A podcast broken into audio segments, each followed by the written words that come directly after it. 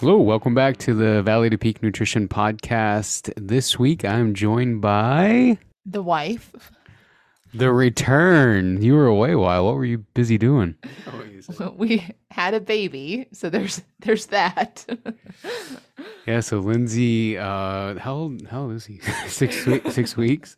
Yeah, so about six or seven weeks ago, we had our second uh, little boy, Samuel, and um, anybody that's had a newborn needs no explanation as to why Lindsay hasn't been on here for a little bit. So we are returning again with the Friday FAQs. There's literally 14 pages of these on Instagram, so there still is just so many different topics to cover every week, and yeah, sometimes like sometimes there's duplicate questions, but for the most part, most of these questions are unique. Like we haven't talked about them before. So this week the question is What's the difference between white and brown rice, and is there one that is better? yeah, good question. So I think even before we dive into it, I would be curious what you think the difference is. Or maybe a better question would be what have you heard is better and what have you or why are the reasons you've heard it's better? I'll just say I'm asking for a friend and not clarify which of these are my questions and which are things I've heard. Um, most have said brown rice is healthier, white is not. For whatever reason, I never really knew why. I don't know if that's the same as like, oh, whole wheat bread versus white bread. You know, oh, whole wheat is so much healthier. I don't know. Maybe that's why people think that. Um, that was one. Yeah. Besides that, the rice specifically, which one's better? I can't think of one. People tend to lean toward brown rice for whatever reason, myself included, just because I want to seem like I'm being healthy, even though I have no idea why. Also, there was a big push. I don't know if it's recent, but I've heard of it recently to do away with rice as an ingredient. I know it's um, one of the main ingredients in baby cereal, for example, and there is a belief that there's arsenic in it. And whole food companies know this and still promote their product. So I know that is a concern on at least a lot of parents' minds about whether that's okay that their child is eating arsenic. Yeah, so the general idea is typically that brown rice is better than white. Though I think one of the most interesting things that you said is exactly what most people say. They're like, I don't know why. I just have always heard that it is. So I think I think like before even really answering the question, is one better than the other? It's good to know a little bit of the history as to why someone would suggest that. When you look at white rice and you look at brown rice, really the greatest difference between the two is the brown rice contains all of the nutrients and the white rice it's removed kind of now one of the most interesting things about white versus brown rice is that when people hear it's healthier generally what they are hearing is and i've only found this out through conversations especially people uh, with people at the clinic at the hospital when i worked there they typically think it will help me lose weight. It is lower in calories, it is lower in carbohydrate, it is lower in all the things that I need it to be lower in in order to lose weight. It's not. It's identical to white. So even if you like even if we take away the whole conversation of nutrient from a just just calling it healthy by way of saying it's going to aid in weight loss more than white rice because it is lower in something isn't true. They're both the same. Now, the other interesting thing is is that all of the nutrients that are taken out of brown rice are for the most part, not all of them, but most of them are added back in in the processing. Right? So, the typical idea is that yes, it is removed, but it is added back in. Removed in the processing of white rice and added back into white rice. Yeah, so the so brown rice contains really three different things. The germ, which is the inner layer that has a lot of nutrients, the endosperm, which is the mid layer and typically contains some nutrients and carbs, and then the bran, which is the fiber-filled outer layer. So when white rice is created, a lot of those nutrients are stripped away and then that fibrous layer is also stripped away. So like if you start reading in maybe like a Harvard blog for example and they would be encouraging people to have brown rice, it's known to have whenever you have higher fiber in the diet, it generally contributes to better overall health, meaning it reduces the risk of chronic disease. So that's typically why it's suggested to have brown versus white. So why in the beginning of white rice did that happen? Why not just leave it with all these nutrients and whatnot? Was there a benefit to removing them and then adding them back in? Also, when you add them back in, how do they add that? Yeah, so the reason for adding it, the reason for taking it away initially would be twofold. One, subjectively, most people feel like white rice tastes better. They like the taste of white rice versus brown. Brown had brown definitely has in most people's an, uh, opinion, kind of a what they call like a nuttier taste, and, and, some people don't like that at all. The other thing is, it allows it to cook easier, right? So whenever we started wanting things to cook a lot faster, whenever we started trying to expedite everything, including the cooking process, stripping away some of those things generally meant that that rice is going to cook faster. So how could I guess I guess if if you go back to the original question, then is brown rice better than white? It would seem like, based off of all of that, oh, yeah, it's, I mean, how could you say that something that doesn't have the nutrients removed, that doesn't have the fiber removed, etc., is isn't better than its counterpart because it's just not the full story right and what i mean by that for example is number one like we just mentioned and you just asked about a lot of those nutrients that are added back in, which is in the processing, when they're added back in, almost, and I, I am sure there's going to be a dietitian that sends me an email about this, they are almost comparative. So you could almost call that a moot point. However, it, what it doesn't add back in is the fiber component, but very rarely, with exception to maybe a few cultures in society, are people just sitting around eating gigantic bowls of white rice typically it's a part of a mixed meal. And what that means is is there's typically some kind of protein involved with the meal, some kind of veggie involved with the meal, some sort of a fat involved with the meal, which those three things delay how fast we digest things. And the whole idea of the fiber coming from the brown rice is again moot because you're getting fiber from the veggies. And so, as long as you're getting a, a, a variety of different types of fibers, and a variety of different type of grain in the diet, whether you choose brown or right or white is merely based on preference, the type of variety you're getting, and then of course always the dose, the portion size. So removing those couple of things you talked about the different layers and whatnot, removing them, they don't add them back in by coating it necessarily. Is it just it seems like you're removing them uh, for a benefit. It cooks better, it tastes better on and on, but doesn't adding them back in remove that or is it how they're added back in? So when I worked at when I was in college, I worked at a infant formula company where we would we would make infant products.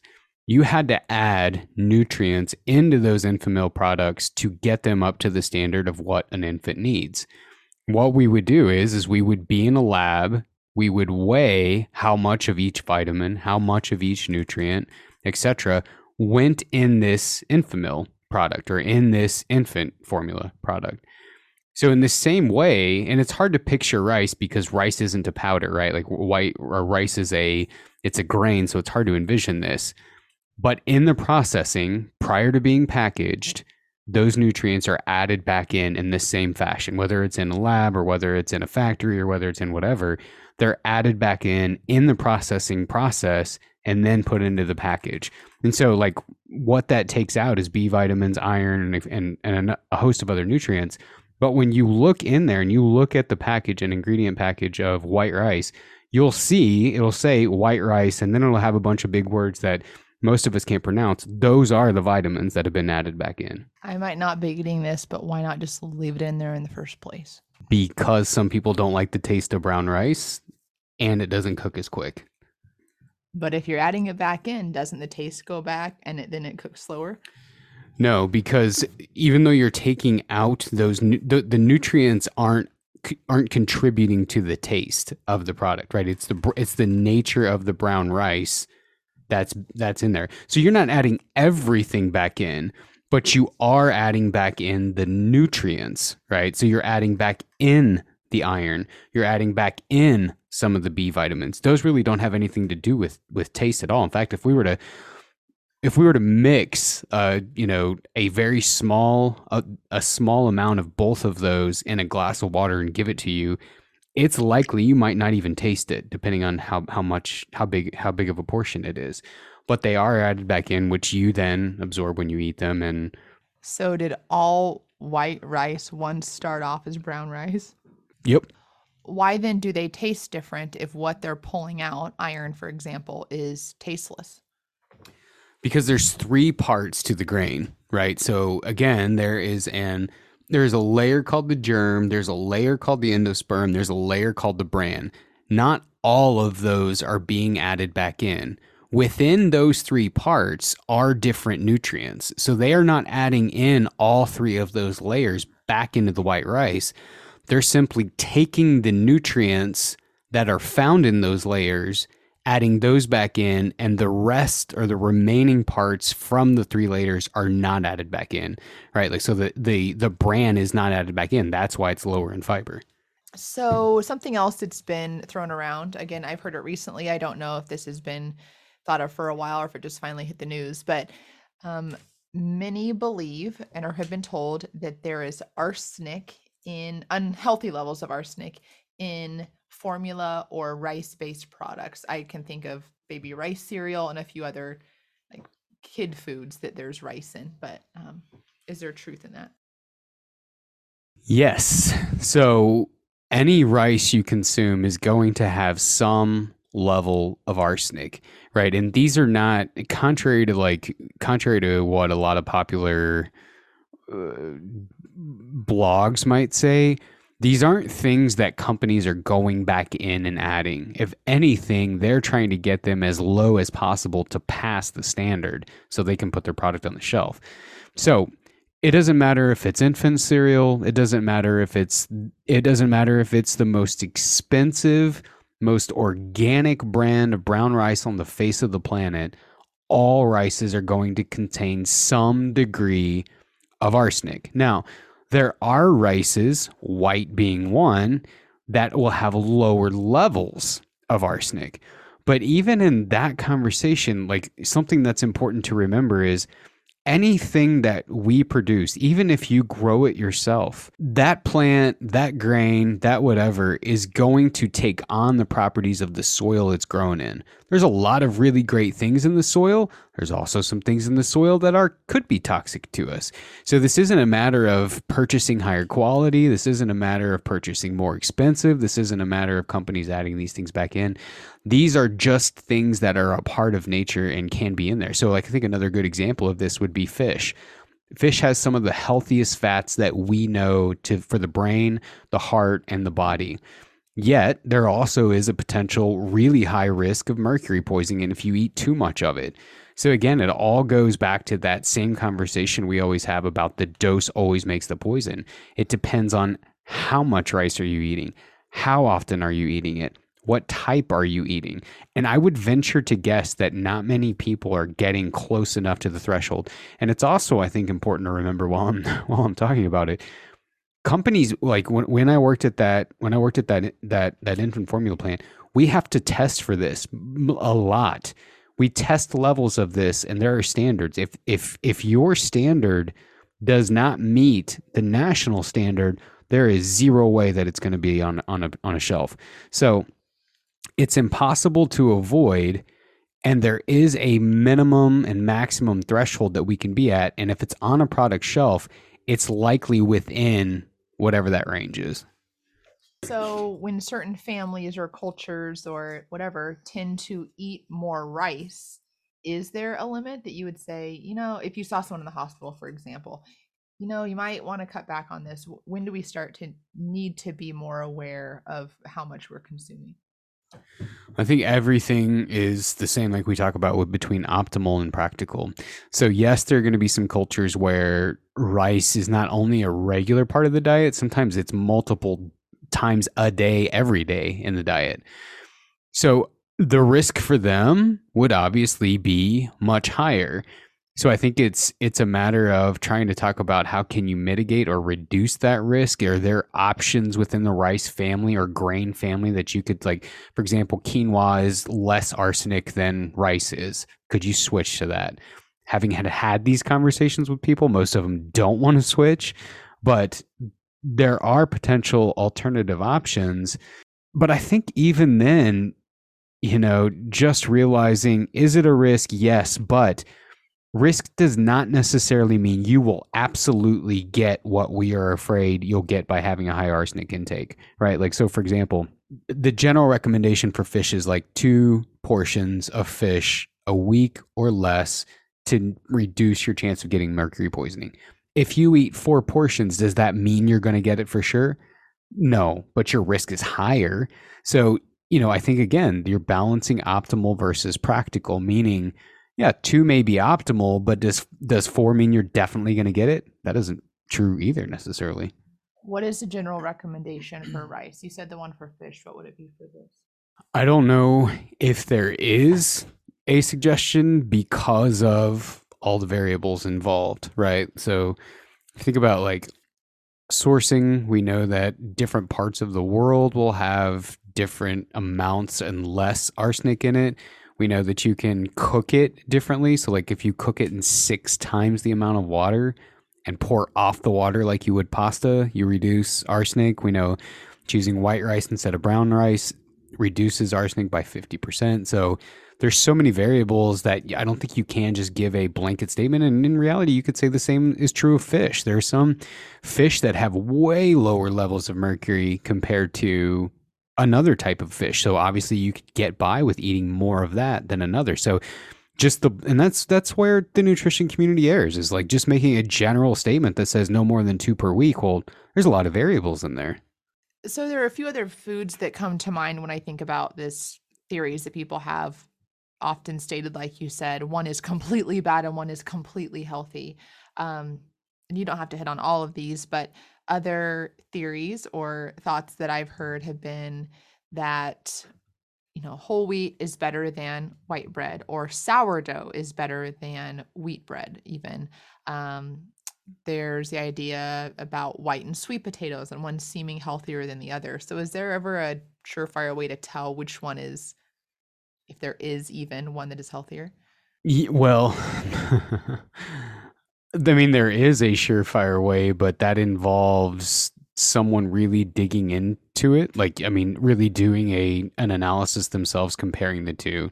And white and sweet potatoes are really a great example. So you know the idea the the the history of this basically says okay, I, I cannot tell you how many times I've heard people come in the office and say things like, my, my doctor told me to swear off anything white, right? No white bread, no white rice, no white potatoes. All of them make you gain weight. That is the worst advice I've ever heard in my life. When you compare a white potato compared to a sweet potato, from a from a weight loss standpoint alone, the white potato actually has fewer calories per ounce than the sweet potato. The other interesting thing about white potatoes is when you when we've put people in a study, we find that people who choose white potatoes compared to other starches tend to lose more weight. And that can seem real mystical, but here's one of the reasons why. A white potato tends to be more filling compared to the same portion size of white rice, for example. So when people, whenever they sit down to a portion or a calorie size, a calorie amount of potatoes and a calorie amount of rice, if both of them are the same, they feel more full, they get more food when they choose the potatoes. So they are able to keep their calories low without feeling hungry, which allows them to lose more weight. When you look at white potatoes compared to sweet potatoes, there's a different nutrient profile but both are great sources of carbohydrate. Both are nutrient rich. Vitamin C or potatoes are one of the richest sources of vitamin C as well as potassium. So they're actually great running fuel, great training fuel to eat a potato while or after your runs.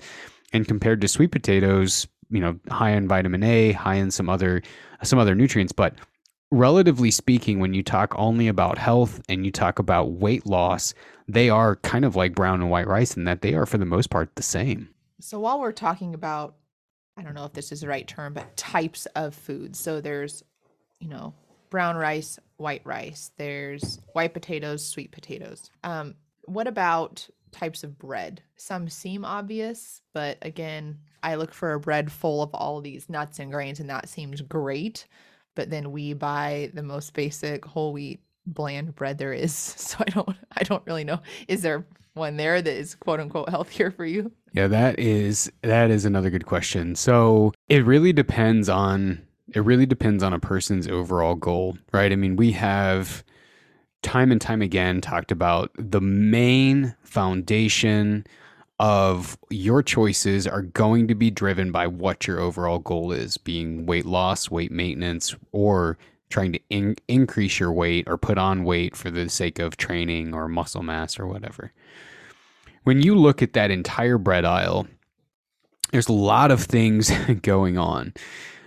But strictly from a health standpoint, because typically when people are asking this question of is it healthier, they want to know is it going to help me lose weight, manage and maintain my weight, or make me gain weight? Solely from that perspective, the only thing that matters in every one of those bags of bread is how many calories are there in each slice. So you could buy the greatest, highest quality bread with every square inch covered in nothing but nuts and seeds and whole grains that were sprouted from your grandmother's garden. And if it has more calories than your basic slice of white bread, from the generic grocery store, you are far more likely to gain weight with that bread than you are with its white counterpart. Right. And so, that from the weight loss standpoint, that is important to cover, period. It doesn't matter if it's white, wheat, sourdough. Your body's not like processing glucose different because it's sourdough and it's fermented versus whole wheat or regular. None of none of that is relevant we're told it's relevant, but it's not when you look at what actual food chemistry and, and scientific data says. From a nutrient density standpoint, like, hey, are there vitamins and minerals in here that are going to improve the quality of my life or are going to help me with regular bowel movements or are going to reduce my chance of chronic disease? Because whole grains significantly drives down the risk of several different chronic diseases, two of them being heart disease and colon cancer because of all of the fiber in there.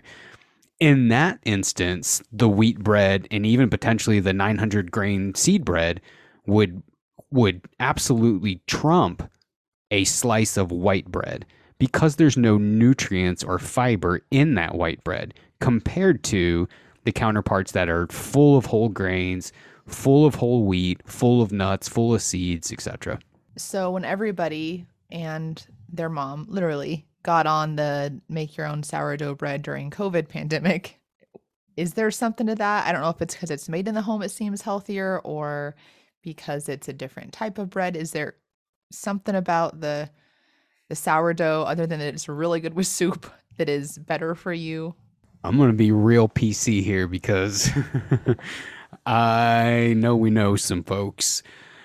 Uh, no, it's not. I mean, you know, there's like this is this is if this is a complete rabbit trail, but yeah, there's some intrinsic value from sitting down to a meal that you know you've prepared yourself and you've made and like there there's just a value with that that you can't get from buying a loaf of bread. I mean, it's the reason why we, you know, like to go hunt in the fall or fish or whatever. Like you just make something with that and there's no feeling like that in the planet.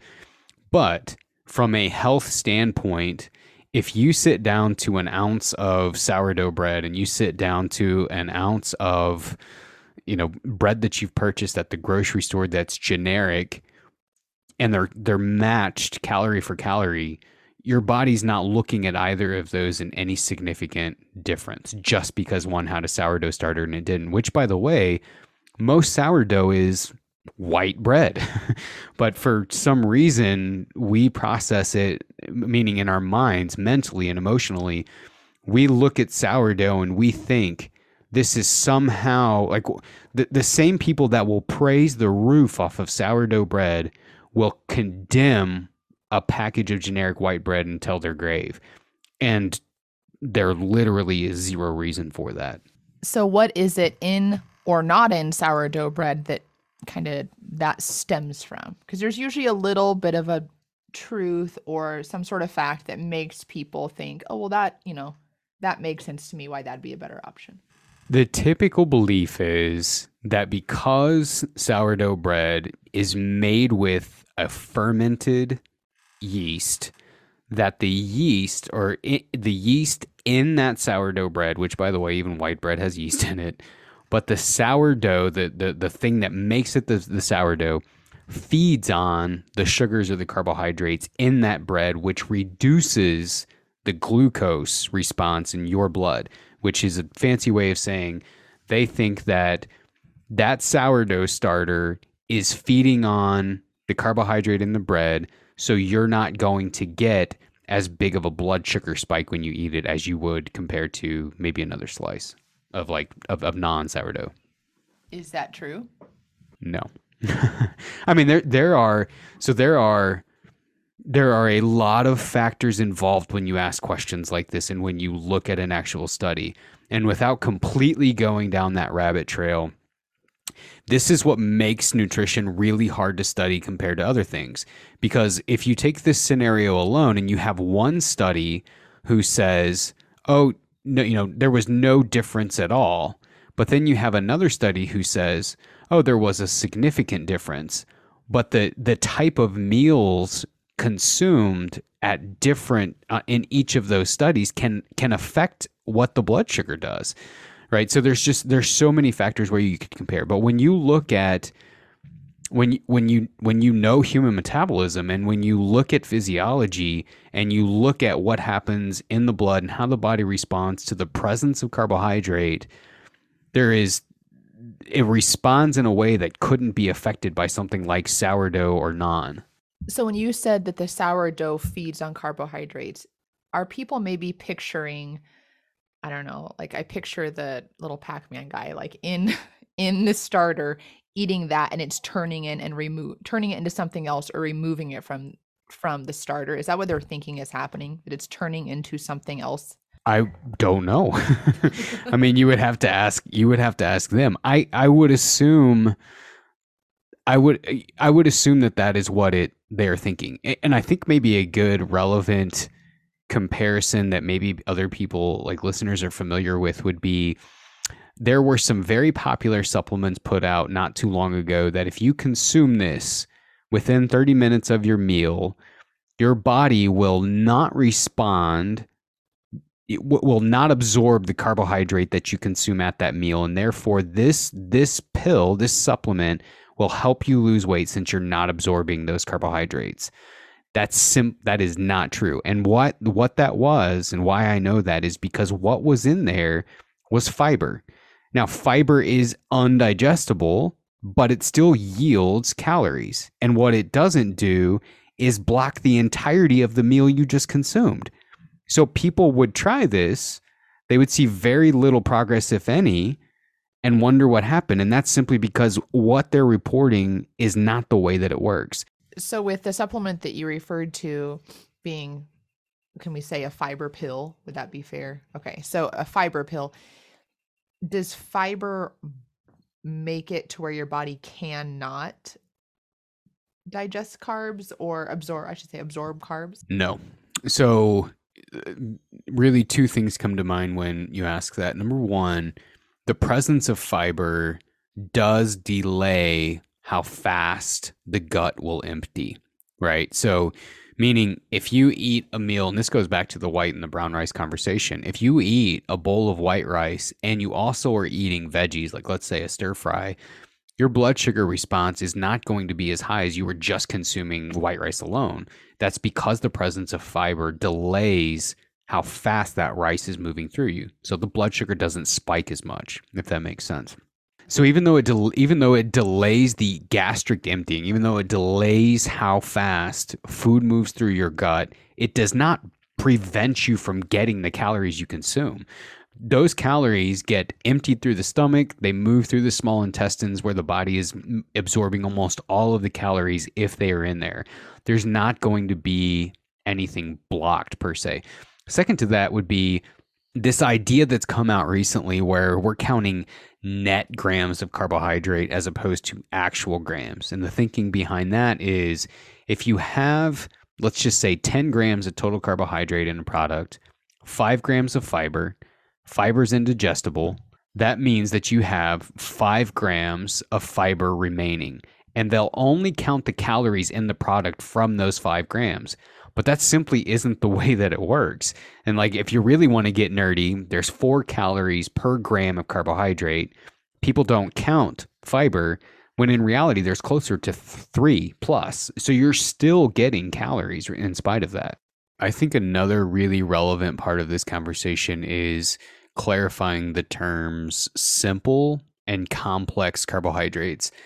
Because what people tend to do, what we tend to do is we tend to take things like white rice, white bread, white potatoes, some of these other foods, and we call them they're simple carbs. We shouldn't be eating simple carbohydrates. And they're not. They're complex, right? The the naming of simple versus complex has to do with the, chemical structure of a food, of a carbohydrate. All right. And so simple carbs are things that are digested very easily.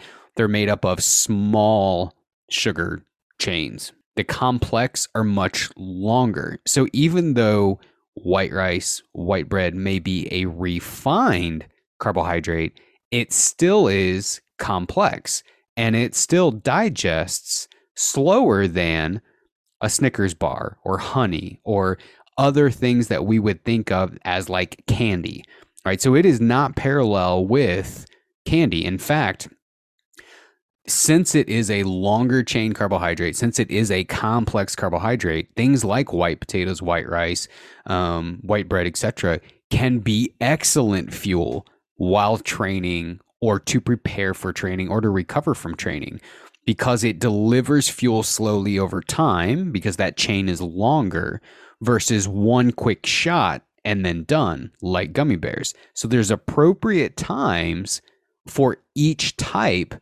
of carbohydrate and there's a difference between a refined and an unrefined carbohydrate. How this might be a whole nother question for another Friday. How long does a food and therefore the nutrients in the food need to be in the body before they're absorbed into the body. That is also going to depend on what all is in the meal, right? So here's here's like a prime example. If you were to drink, and this may really challenge some people, if you were to drink a whey protein shake, right, a protein powder that you buy at Walmart, it's called whey protein. It's very popular among most people your blood sugar response to that whey protein by itself is similar to eating a slice of white bread, right? And so most people think, oh, you eat a slice of white bread, your blood sugar spikes. You might as well call the doctor, get into the endocrinologist because you're diabetic. Well, whey protein spikes similarly, yet we never bat an eye at that. Now, if you were to drink that same whey protein drink with a slice of whole wheat toast that had butter on it, in other words, you're adding fiber, you're adding butter, which is a fat, both of those things delay gastric emptying. They delay how long food sits in your stomach, um, or they, they sit in your stomach longer. The blood sugar response is not as high and it takes longer to move through. So rather than it being an hour with the protein drink alone, it could be three or four. For the most part, most mixed meals, meaning most meals that are not just some single random ingredient, are taking from the time we consume them, processing the energy, moving through our system, roughly about six hours. I know it's not healthy to have high blood sugar overall, let's just say. Are small spikes bad? I mean, I, I would guess that that happens eh, like when, you know, when you're not feeling well and it's like, oh, you have low blood sugar, why don't you have something to eat? you need to eat. Doesn't that naturally happen a little bit?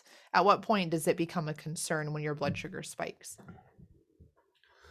That is an excellent question. And like if, if you listen to a couple episodes ago when Mark and I were talking about fueling around workouts, the very the very thing that causes the muscle to grow and that pushes nutrients into the muscle for growth is an insulin spike in response to your blood sugar going high. That helps grow the muscle and it helps mitigate or stop muscle breakdown. So, yeah, there are definitely scenarios where a spike in blood sugar is not a bad thing. And regardless, again, of the, the highest quality food that you buy on the face of the planet, anytime you consume food, it's likely your blood sugar is going to rise to some degree. It has to. There's a threshold that has to be maintained for you to remain conscious even if you don't consume carbohydrate, there are components of fat and there are components of protein that can cause your blood sugar to go up after a meal. So it's it's unavoidable, and so we may as well just call that out and, and let it be what it is. When it becomes a problem is whenever you're consuming foods and not active to the point of where that threshold becomes your norm. So whenever that blood sugar spike doesn't fall back down to normal ranges and spend most of its time there, it's not so much the spikes that are bad.